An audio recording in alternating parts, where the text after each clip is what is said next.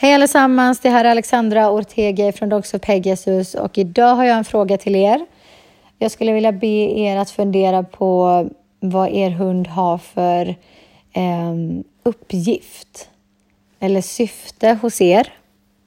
För att jag tänker som så att i en flock så bidrar ändå alla medlemmar på ett eller annat sätt till flockens överlevnad eh, genom att jaga eller vakta eller fortplanta sig eller valla eller vad det nu kan vara eh, som krävs för att behålla flocken stark och eh, sannolikheten för eh, överlevnad så hög som möjligt. Och när de lever tillsammans med oss människor så begränsas de på ett sätt som inte alltid möjliggör att de stimulerar sina sinnen på naturlig väg i samma utsträckning. Um, och jag, jag, tänker att vi många gånger um, övervärderar, eller vad ska man säga, vi överdriver värdet av uh, fysisk bekvämlighet eller låter det åtminstone vara på bekostnad av hundens Eh, Eh, att, att det ska ligga fokus på men, hundens mentala hälsa. Så att det är väldigt mycket fokus på att hunden ska ha den mjukaste bädden, den godaste maten, de roligaste leksakerna, eh, de häftigaste, nyaste tillbehören och så vidare. Och inget ont i det. Det i sig är naturligtvis inget negativt att man har utrymme att bry sig på den nivån. Men när det blir på bekostnad av att man fokuserar minst lika mycket, helst betydligt mer på eh, hundens mentala hälsa så blir ju den, det paketet lidande. Och eh, idag har jag haft konsultationer hela dagen och av en slump, av en händelse, slump vet jag inte, men av en händelse i alla fall, så var det detta lite grann den röda tråden genom alla, alla konsultationer jag hade, trots att de var helt oberoende av varandra, att jag såg att de här hundarna eh, Ehm, var så ostimulerade mentalt. De hade liksom ingen uppgift i sina familjer så att de skaffade sig helt enkelt uppgifter eh, på eget bevåg. Och då liksom det som ligger nära till hands är att när vi låter så himla mycket av vårt huvudbry, eller vad vi ska säga, gå till att undra om hunden ligger tillräckligt mjukt eller tycker han verkligen om den här smaken på maten och liksom när vi lägger desto mer fokus där och inte på vad behöver jag sysselsätta min hund med för att hen ska känna sig nyttig och nödvändig för flocken. Och det där brukar gå hand i hand med att man också är um, alldeles för tillåtande för att man, inne, man, man liksom inbillar sig att hunden mår bättre om den får fri tillgång till så mycket som möjligt eller stor tillgång till så mycket som möjligt. Så, och så tänker jag också att vi, jag har reflekterat över det många gånger, att vi själva ofta är missnöjda med den karriären eller det yrket vi har och att den liksom avsmaken för att arbeta är någonting som vi projicerar på våra hundar så att vi också inbillar oss att de inte vill arbeta. Um, så att vi tänker oss liksom, ett argument som jag ofta hör är, ja men det är klart man måste belöna uh, hunden med någon godis eller så, uh, när den gör någonting bra därför att du hade väl inte arbetat utan lön själv. Och när en person säger så, så tänker jag, gud du måste verkligen inte tycka om ditt jobb därför att jo, om jag inte hade behövt tjäna pengar för att klara mig och om jag inte hade haft en så stor familj att försörja så hade jag alla gånger kunnat tänka mig att jobba utan ekonomisk ersättning. Ersättningen i det fallet hade varit att jag blir stimulerad av att göra någonting som jag älskar, någonting där jag får tänka till och röra mig, eh, liksom fysiskt röra mig och hålla igång och som utmanar mig och som gör att jag kan utvecklas och så vidare. Så att det i sig är en slags lön för mödan, om vi nu ska kalla det det. Sen är ju pengarna bara någonting som råkar vara nödvändigt för överlevnadens skull. Men eh, jag tänker att det är, så, det är så vanligt att folk är missnöjda med sitt jobb och när man är i den situationen själv och man utgår från sig själv så är det så svårt att tänka sig att någon annan faktiskt kan tänka sig att jobba utan någon slags eh, yttre ersättning eller vad vi ska kalla det. Eh, bara för att varför skulle man annars göra det? Och då tänker jag att då underskattar man värdet i i, ett, i att ha ett syfte, i att liksom bidra till någonting större än en själv, som till exempel en flocks överlevnad eller en familjs överlevnad helt enkelt. Att, att det går bra, att alla trivs, att alla mår bra och så vidare. Um, och det, det, blir liksom när vi, som en av de konsultationerna idag, då var den kvinnan så mån om att hennes hund skulle vara glad och nöjd, precis som de flesta av oss är med våra hundar. Men hon trodde att hennes hund skulle bli det av att alltid ha det fysiskt bekvämt inomhus och att eh, mental stimulans eller mental hälsa främjades om hunden fick gå lös hela tiden för att då kunde den liksom leta upp godis eller ströva fritt och göra lite som den ville. Men det här var en hund, en, en aktiv hund, så att det var mycket fart och fläkt i den här hunden. Um, så att det blev en massa farande och flängande och det blev helt ostrukturerat, helt ofokuserat och väldigt exalterat. Och det här är en, en pigg och kavat, frisk sorts hund. Så att det är svårt att göra honom fysiskt trött bara med hjälp av liksom x antal steg. Och den här stimulansen som hon föreställde sig eh, med hjälp av aktiviteten så som den såg ut fram tills idag var snarare uppskruvande och exalterande än dränerande och uttröttande. Så att även om hunden hade blivit slut på att ränna runt, runt, runt till slut så är laddningstiden tills hunden återhämtar sig och liksom har helt färskladdat batteri och kan börja om den tiden är väldigt kort när, hon, när, när hjärnan liksom inte har men, eh, dränerats för att den inte har stimulerats på rätt sätt. Så att därför så pratade vi mycket om struktur och regler och gränser och begränsningar så att ju mer hunden har att tänka till på. För att just nu som det var idag så lever han i ett hushåll där allting liksom är tillgängligt. Alla rum är tillgängliga för hunden, alla möbler är tillgängliga för hunden alla resurser är i princip tillgängliga för hunden när och hur han vill ha dem. Och han har dessutom en matte som ständigt går och oroar sig för att han inte har det tillräckligt bra, för att han inte har det bra nog. Och som ständigt går och fluffar kuddar och, och liksom så som en själv höll på en gång i tiden.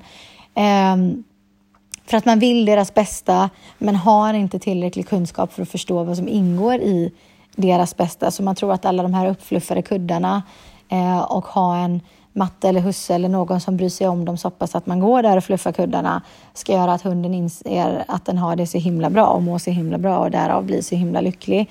Men den här hunden var fruktansvärt eh, uttråkad och hade blivit ängslig och nervös av att inte ha en uppgift. Och han hade dålig eh, självkänsla. Eh, så att det liksom det ena gav det andra och det blev en ond cirkel och det fick mig att fundera kring det här att hur många hundar där ute har egentligen ett konkret syfte i sin flock? Hur många hundar, alltså sällskapshundar där ute, har egentligen en eh, specifik tilltänkt roll, en angiven uppgift?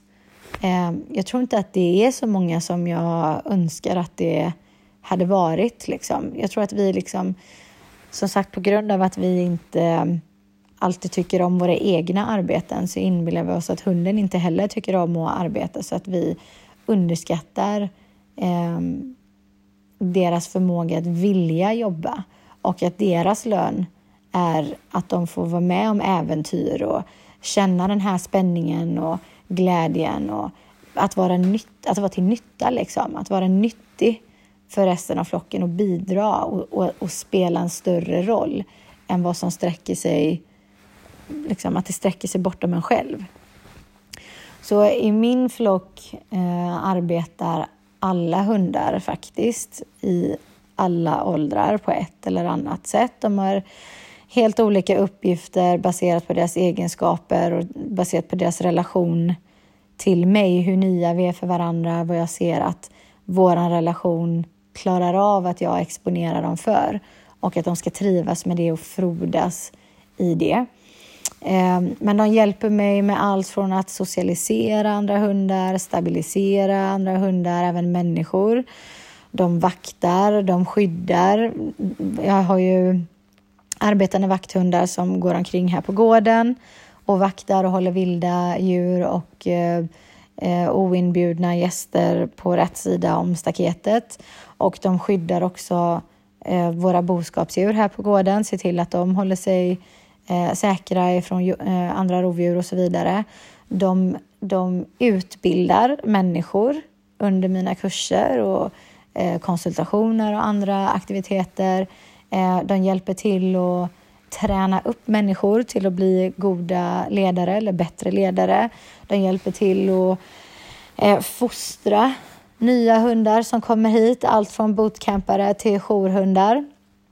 Alla möjliga sorter. De hjälper till att valla. Det var inte så länge sedan som vi fick hit en eh, hund som var här väldigt tillfälligt. Han skulle vidare ut i jour hos en annan person. Men den hunden var så skräckslagen när han kom hit.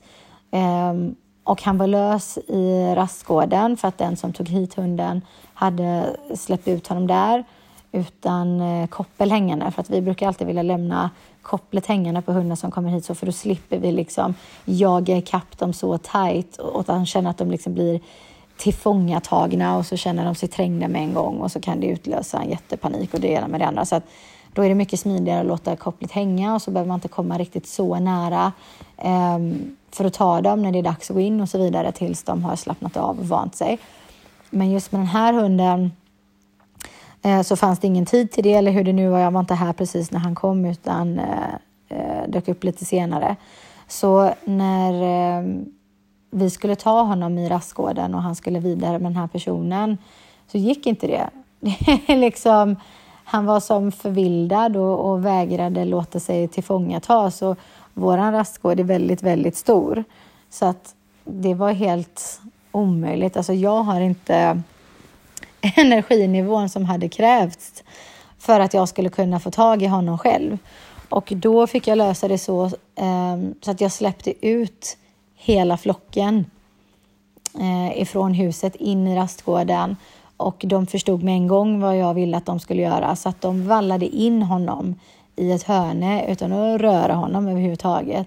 Men alla, hela flocken eh, samarbetade för att valla in honom i ett hörn så att jag kunde koppla honom och sen var det bra med det. Och sen lät de mig passera flocken med honom och ta ut honom därifrån utan problem. Och det, det hela var liksom över på någon minut.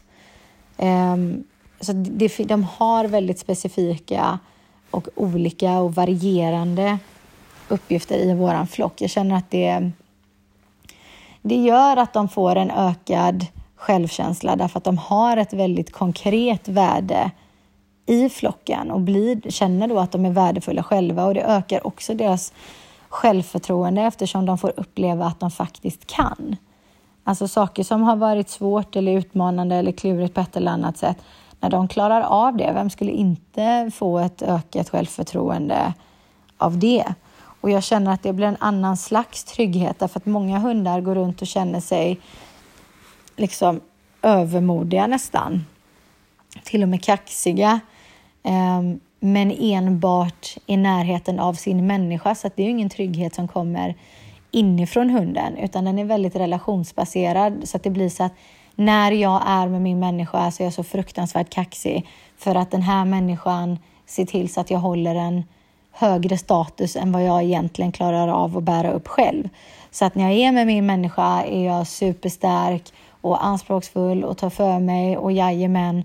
Men separeras vi, då får jag panik med en gång och blir orolig eller lågmäld, håller en låg profil, kanske rädd till och med och så vidare. Ängslig, nervös eller så.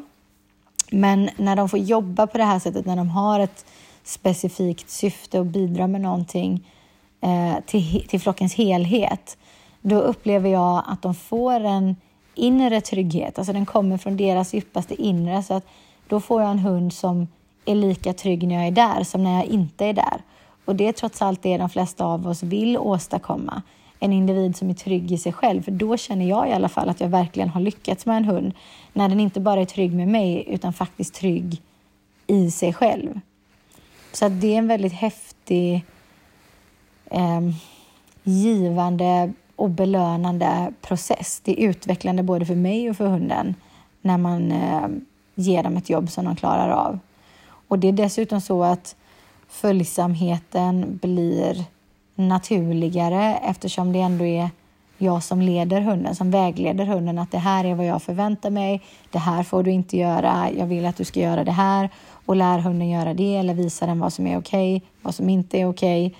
Um, och jag får också en, en djupare tillit och respekt därför att de lär sig att de kan lita på mitt omdöme. När jag presenterar en, en utmaning för dem där de kanske själva ifrågasätter sin förmåga att klara av det och så eh, peppar jag dem och liksom motiverar dem och pushar dem på rätt sätt och så klarar de av det. Eh, då vet ju de naturligtvis att jag var den som var där och liksom you can do it och så klarar de av det och då känner de att fastän jag kan lita på ditt omdöme för att du hade rätt, jag klarar av det.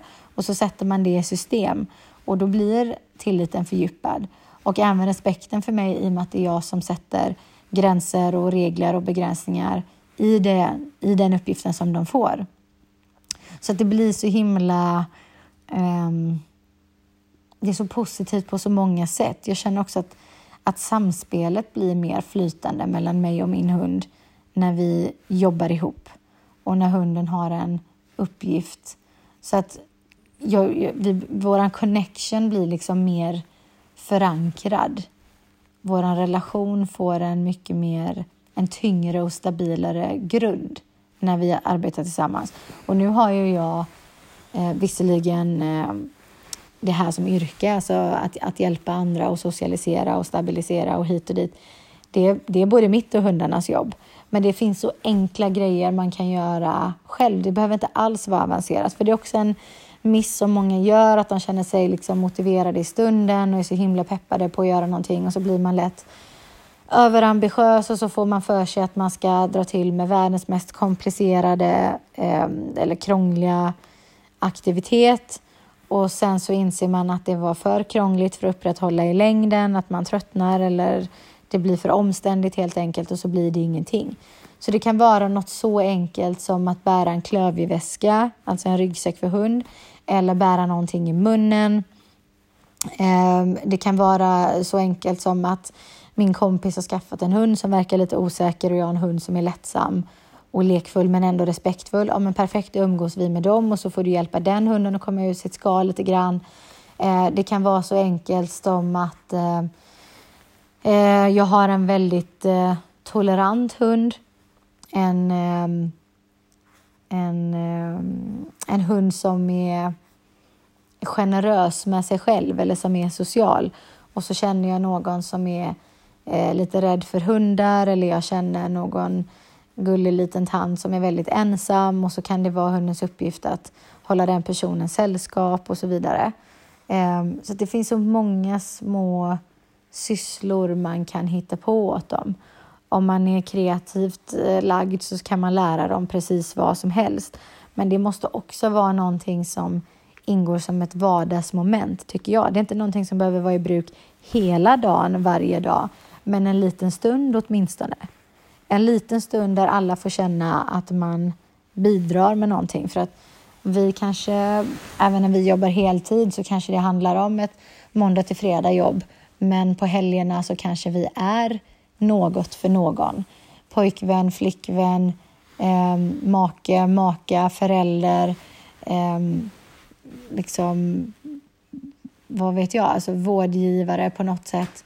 Eh, så att vi har en roll i någon annans liv där vårt liksom, yrke, där det slutar, så tar de rollerna vid. Så att vi har alltid uppgifter i vårt liv ändå, vare sig det är måndag eller onsdag eller söndag. Och det behöver som sagt inte vara hela dagen varje dag, men någonting litet där hunden får känna att den har bidragit. Det kan vara en sån enkel grej som på promenaden eh, begära att hunden följer. Så att jag begär av mig själv att jag ska vara en en um, lugn och säker um, ledare som vet vad jag vill. Jag begär av mig själv att det är jag som ska vara noggrann med hundens struktur och regler och gränser och begränsningar. Men då begär jag också eh, som motprestation att hunden ska följa mig. Så att den får inte gå framför mig, för då är det bokstavligen hunden som leder mig, utan jag leder hunden, du får gå bredvid eller bakom. Jag vill att du eh, håller samma tempo som jag har bestämt. Jag vill att du går i den riktningen som jag har bestämt. Jag vill att du knatar på eh, när jag bestämmer att vi ska knata på och att vi tar en paus när jag bestämmer att vi tar en paus. Eh, jag vill att kopplet ska vara slakt hela tiden. Det ska inte vara sträckt eller spänt. Alltså det finns sådana uppgifter under vilken promenad som helst som känns väldigt basic för mig, men som jag blir påmind om i jobbet inte är basic för alla. Och det var inte basic för mig en gång i tiden heller. Jag hade ingen aning om alla de här grejerna. Det här är ju saker som jag har lärt mig och som jag har se, sett och fortfarande ser varenda dag fungerar. Så de konsultationerna jag hade idag, då var det till exempel eh, en chihuahua pomeranian som jag hade i, eh, först och den hunden var bara fyra månader gammal så att de hade bara haft den i två månader och jag eh, var tvungen att säga det till dem flera gånger att jag var så himla glad att de eh, anlitade mig för att få en konsultation så här tidigt i deras eh, hundliv. De har liksom bara haft hunden i två månader och tar redan hjälp med en gång därför att vad som skedde nu var att hunden fullkomligt skrek som en stucken gris så fort den såg en annan hund, alltså verkligen vrålskrek. Och ni kan ju tänka er att när en fyra månaders chihuahua-mix ställer sig och vrålskriker, då undrar omgivningen vad fasen det är som händer. Och så känner sig ägarna uttittade och jätteskamsna för att folk tittar på dem som att, men herregud, håller ni på att slå ihjäl hunden eller vad är det som händer där borta? Och allt som har hänt är att deras hund har sett en annan hund. Och eh, det, då förstod de att det här är ingenting som kommer att gå över av sig självt och vi vill ta tag i det här så fort som möjligt. Så att jag var jättetacksam för att få träffa en så ung hund för en gångs skull. Eh, som så tidigt i sin liksom, på problembanan här får hjälp. Och då tränade vi på det och det gick jättebra och de var jätteglada över det. Men det var också så här att mycket som vi pratade om, alltså när man får en valp, hur många människor tänker på att ja men eh, nu ska vi fram med strukturupplägget här, utan ja men hon är ju så liten och hon är ju så söt och hon är ju så oskuldsfull. Vad spelar det för roll om hon får som hon vill liksom? Och sen så växer hunden upp och känner sig inte ett dugg skyddad för de här två geléklumparna till människor som bara låter mig göra som jag vill, när jag vill, hur jag vill. Hur ska jag någonsin kunna känna mig trygg med dem? De kan liksom inte ens stoppa mig. Hur ska de stoppa någonting annat jag eventuellt är rädd för. Och så har hon blivit rädd för andra hundar eh, i koppel. Och då känner hon sig helt oskyddad med dem och så sitter hon fast i ett snöre i dem. Så att det blev fullständig panik för henne när hon var tvungen att gå förbi en annan hund eller såg en annan hund på avstånd. Så att eh, de var jätteöppna för att få ny kunskap till sig och de förstod mina resonemang till 100 procent och de var helt med på noterna och det gick väldigt bra under träningen så det var roligt att se det. Man nammade konceptet väldigt fort och överanalyserade det inte så att det gick väldigt smidigt också. Det, det krävdes eh, ganska få instruktioner från min sida faktiskt för att det skulle se snyggt ut och funka väldigt bra så att jag var nöjd med det. Och sen hade jag en eh, annan hund som, eh, eh, vad sa vi att hon var nu då? Hon var två år och den här familjen hade haft henne i ett år. Och hon hade alltid varit en väldigt intensiv hund.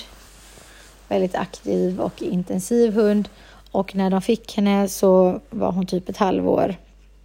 Ja, lite drygt och så, för hon har inte fyllt två år än. Och eh, bet mycket i händer och var intensiv på det sättet och de förstod att det var därför föregående familj hade lämnat bort henne. Eh, men sen hade det övergått ifrån det till att hon bet folk så att hon hade bitit flera gånger. Inklusive barn, inklusive en kvinna som närmade sig och skulle hälsa trots att hon hade fått väldigt tydlig eh, instruktion om att hon inte skulle komma fram så gjorde hon det ändå och då blev hon eh, biten i ögonbrynet så att eh, hunden hade blivit väldigt anspråksfull och territoriell och med det väldigt eh, eh, skarp. Och hon hade en ganska tung utstrålning när hon var här. Sen förstod jag att hon kan leka och vara lättsam också. Men eh, jag såg på den hunden på det sättet hon tittar på mig. För att hon, de som de sa till mig var så här, ah, hon är social och hon går gärna fram till människor och blir klappad och så vidare, men det ska vara på hennes villkor och så. Men hon tog en titt på mig och så höll hon sig lite i bakgrunden. Hon var på väg fram till mig då i början, precis när jag satte mig ner och tänkte att ah, ja, här är ytterligare en, en ryggkliare på två ben liksom.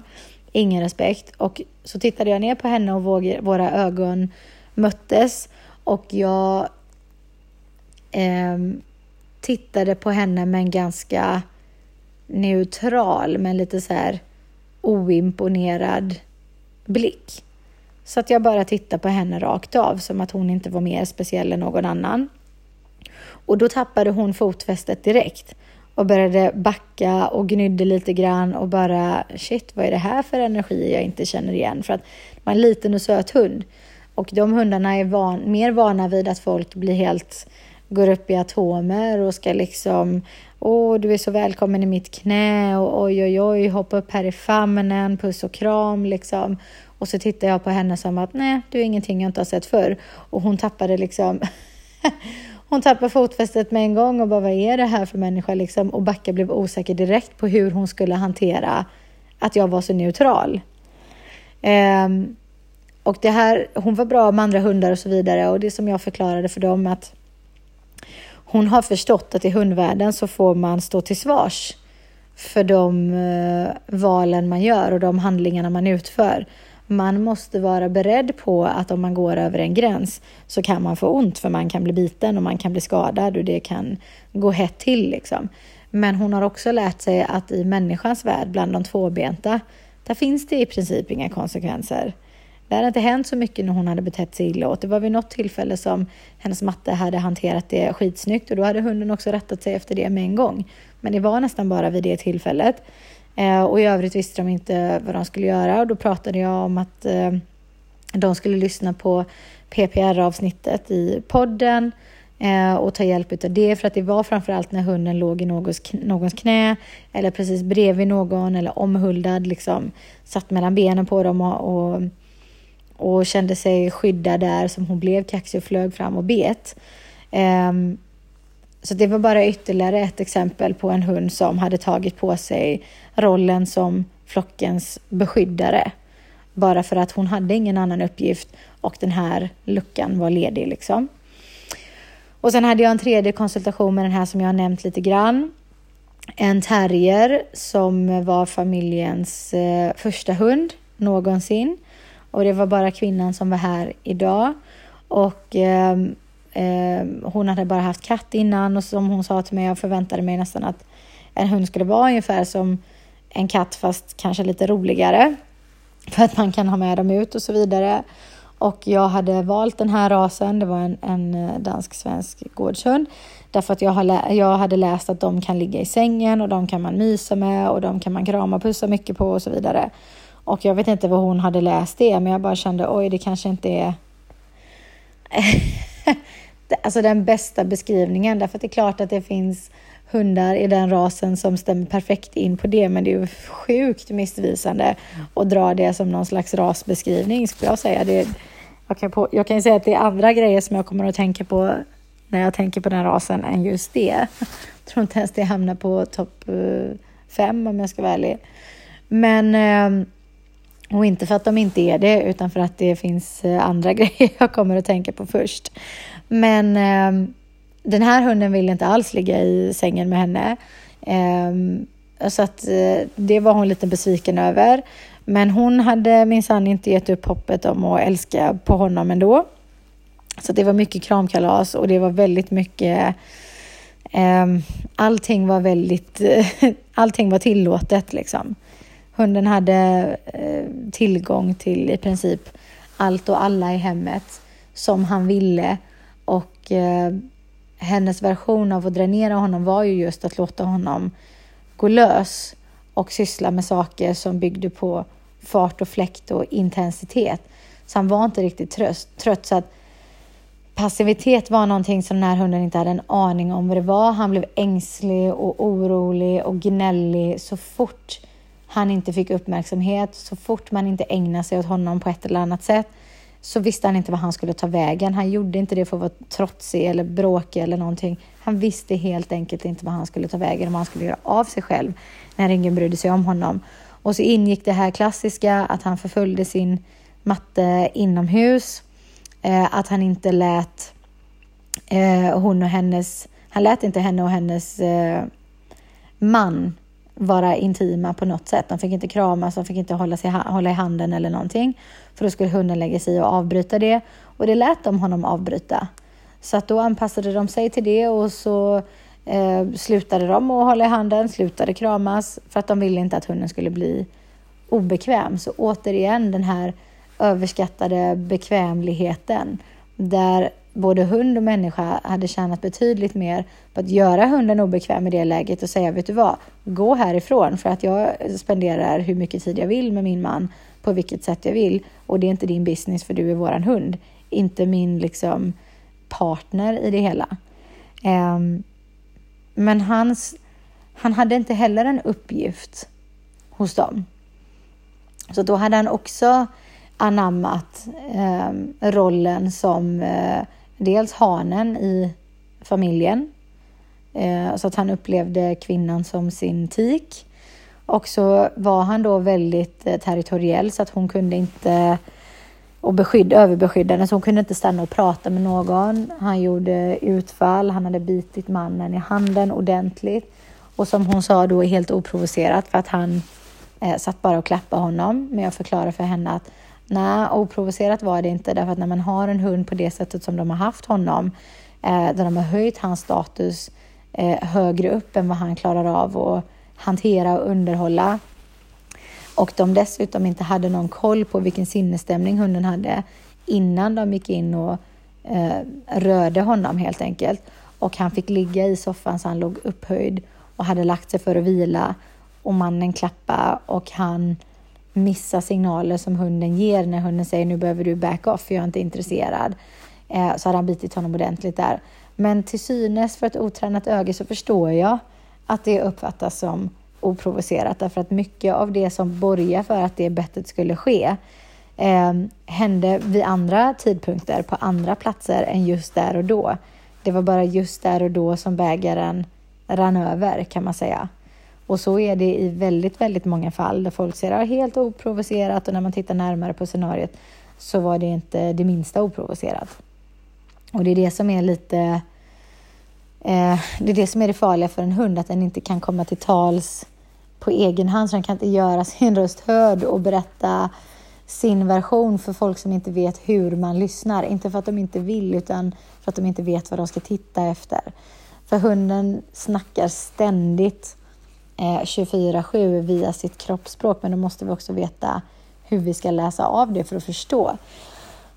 Så det här var alla tre var liksom hundar som eh, inte hade någon uppgift och egentligen inte något speciellt syfte i flocken, kanske annat då än att eh, agera som någon slags känslomässig ersättning för något annat hos deras människa. Eh, och det är tråkigt när det blir så, men det går ju alla dagar i veckan att ändra på bara genom att bestämma sig och utforska vad hunden tycker är roligt.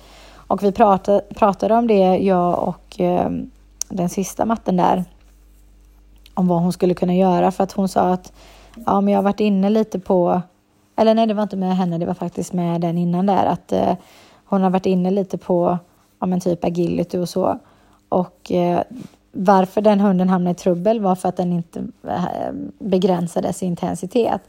Och då kände jag att hålla på med någonting som är intensifierande, även om det är en stund, är väl kanske inte där ni befinner er just nu relationsmässigt. Ni behöver lära er att hantera den intensiteten som redan finns som är oönskad innan ni främjar den någon annanstans.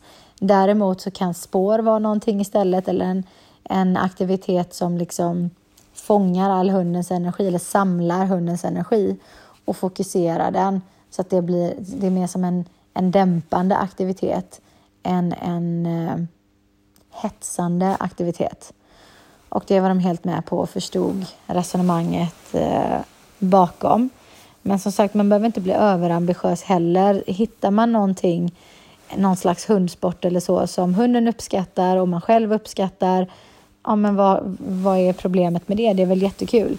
Men alla är inte intresserade av att syssla med hundsport och då är de goda nyheterna att det inte är nödvändigt heller. Men då behöver man integrera eh, någon slags uppgift på till exempel promenaderna man ändå måste ta, man ändå går redan. Eh, och då är en sån enkel grej som att bara följa eh, superbra, för det är faktiskt inte så bara.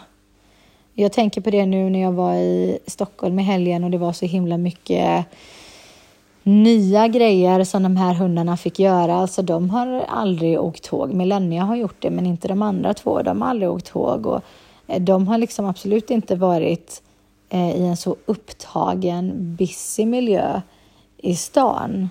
Alltså Percy, kanske Joaquin också, jag kommer inte ihåg, men har varit med mig i Slottsskogen i Göteborg med jättebreda gator och så vidare. Men absolut inte på liksom central gågata i Sveriges huvudstad.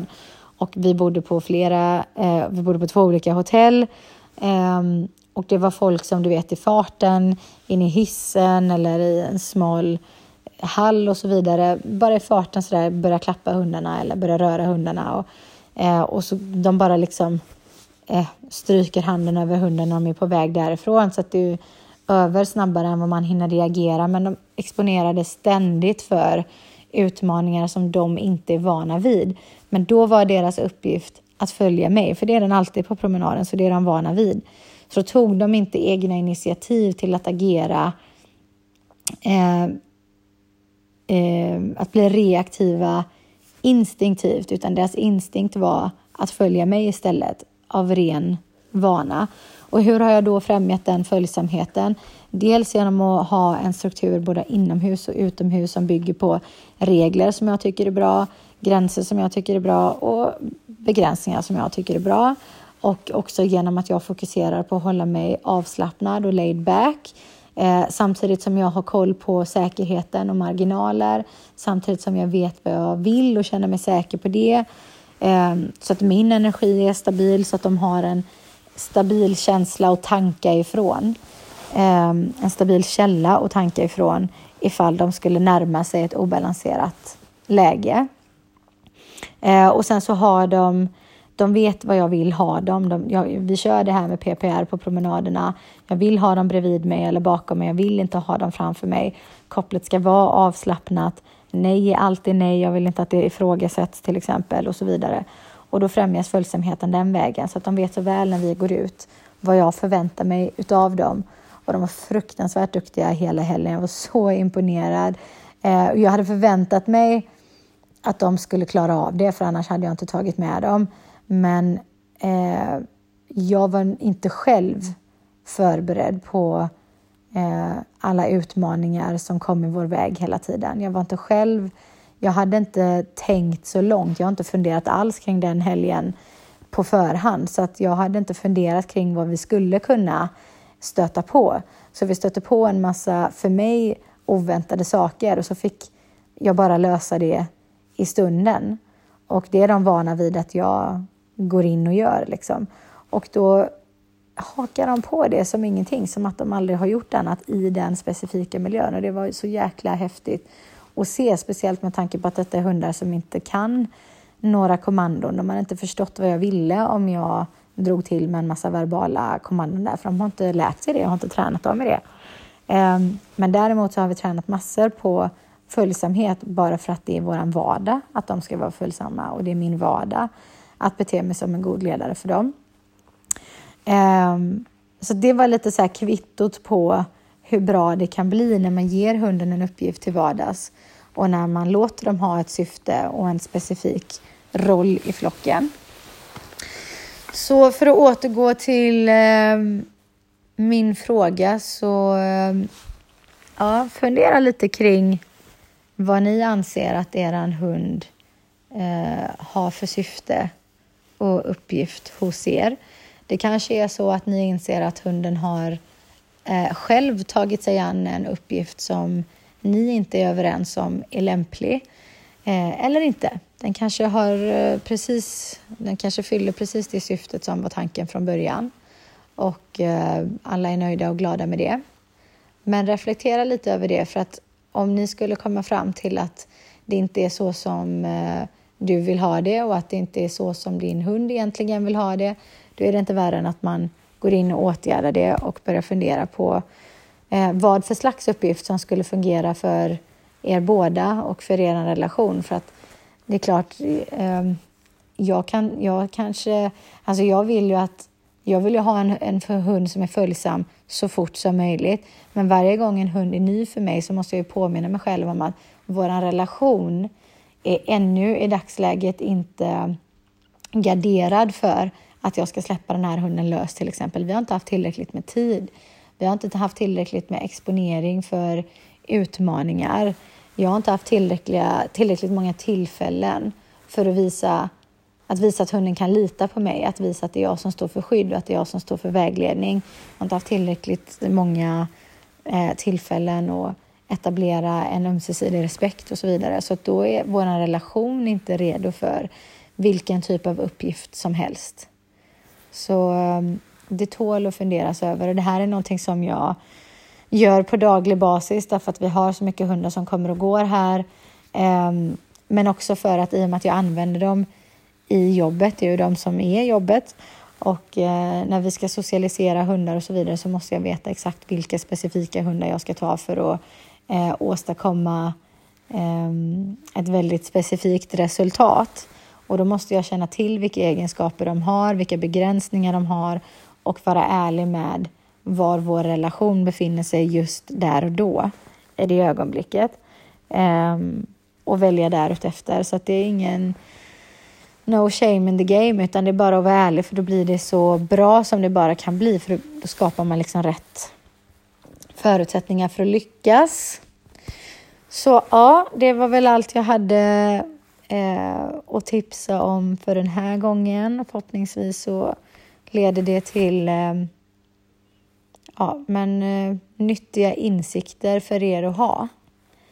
Och kanske leder det också till några nödvändiga justeringar eh, och att man tar ytterligare ett steg i, i rätt riktning mot balans. Så ja, ni vet vad jag brukar säga. Jag önskar er en supertrevlig morgon, middag, kväll, natt eller när ni nu än lyssnar på det här. Och så får ni ha det så himla bra. Då så hörs vi vidare helt enkelt. Tack för idag då då. Toodiloo och mot balans.